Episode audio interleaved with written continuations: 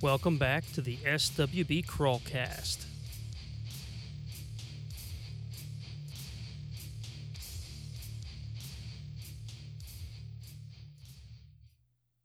Hey guys, this is Nate from SWBcrawler.com. This is another segment that I had released on the Jeep Talk Show. Uh, this is, uh, I- did a very long series, about uh, 10 segments on axles.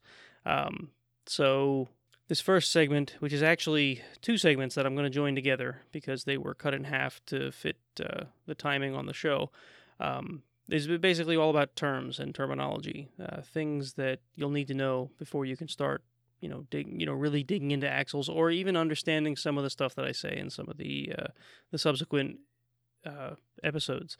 Uh, the segments were basically broken up, you know, per axle. So I'm gonna do the same thing here. So first, I'm gonna give you the terms. I'll join them together, and then I'll create separate episodes for each of the other axles. All right. Thanks. Hope you enjoy.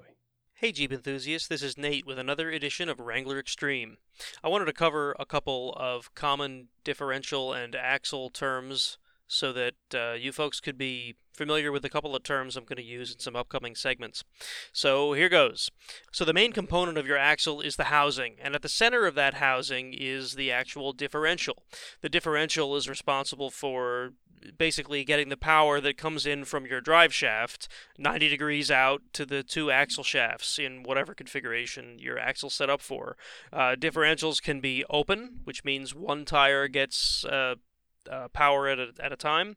And or they could be locked, or they could be spooled, or they could be selectable lockers, or limited slip, and all those are a little outside of what I'm going to describe today. Just know that they exist.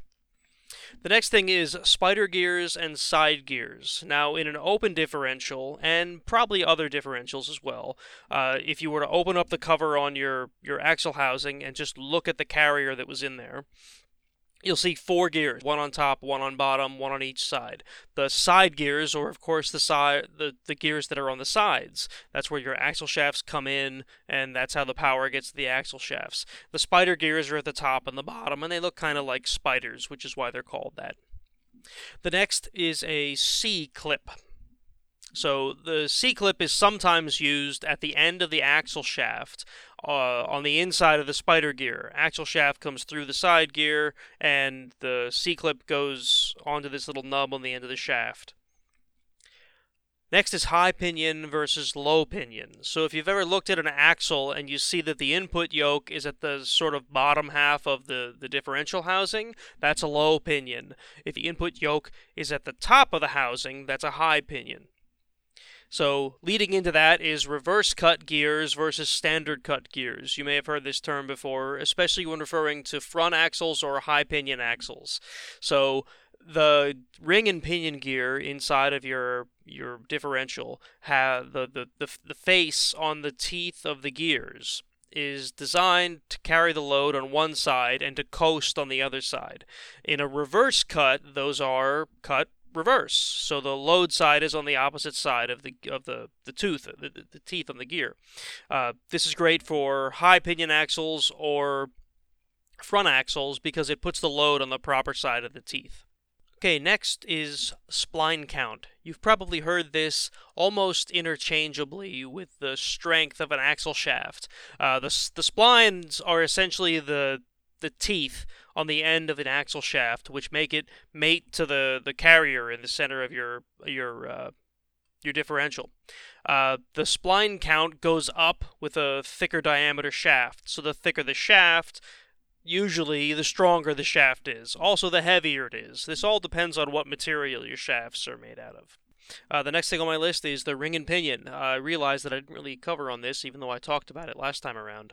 Uh, the ring and pinion are quite simply the gears that make up the gear ratio in your axle. The pinion gear comes in from the input yoke, uh, you know, where your drive shaft connects, and the ring gear attaches to the carrier, which is actually what makes the whole axle spin. So, what's this carrier thing you're asking? Uh, well, that's the next thing on my list. The carrier is essentially the core of what makes your axle, or what holds your axle together. The ring gear attaches to the carrier. The interiors of your diff, or the internals of your differential, uh, whether it be just spider and side gears like I described last time, or your limited slip or your locker or whatever, are contained within the carrier, whether your locker replaces the carrier or it just fits inside of it. Um, so that's a very important piece of the axle. Uh, and last but not least, this will be a little difficult to explain uh, audio only, but full float versus semi float. So you may have heard these terms and been confused as to what exactly they meant. I know I was until recently. Uh, so a full float axle is essentially uh, an axle where the shaft itself is not directly attached to anything but the bearings which make the axle ride. And of course, it uh, it mates with the carrier and it mates with a spindle on the outside of the axle where your tire mounts to. So if the tire and wheel don't mount directly to the axle shaft, there's a good chance that what you have is a full float axle. You'll see like this hub assembly on the outside of the axle with uh, a series of small like Allen or small hex-headed bolts that if you take off, you can actually pull the entire axle shaft out of the axle without even disassembling the rest of the axle.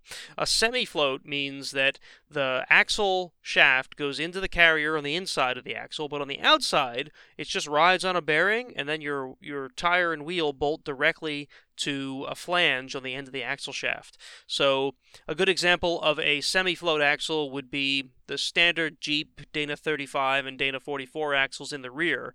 A good example of a full float axle would be something like a full float Dana 60, uh, the 14 bolts, which come out of uh, a lot of GM vehicles, and uh, actually, believe it or not, the Dana 30 in the front of your your XJ, TJ, and YJ.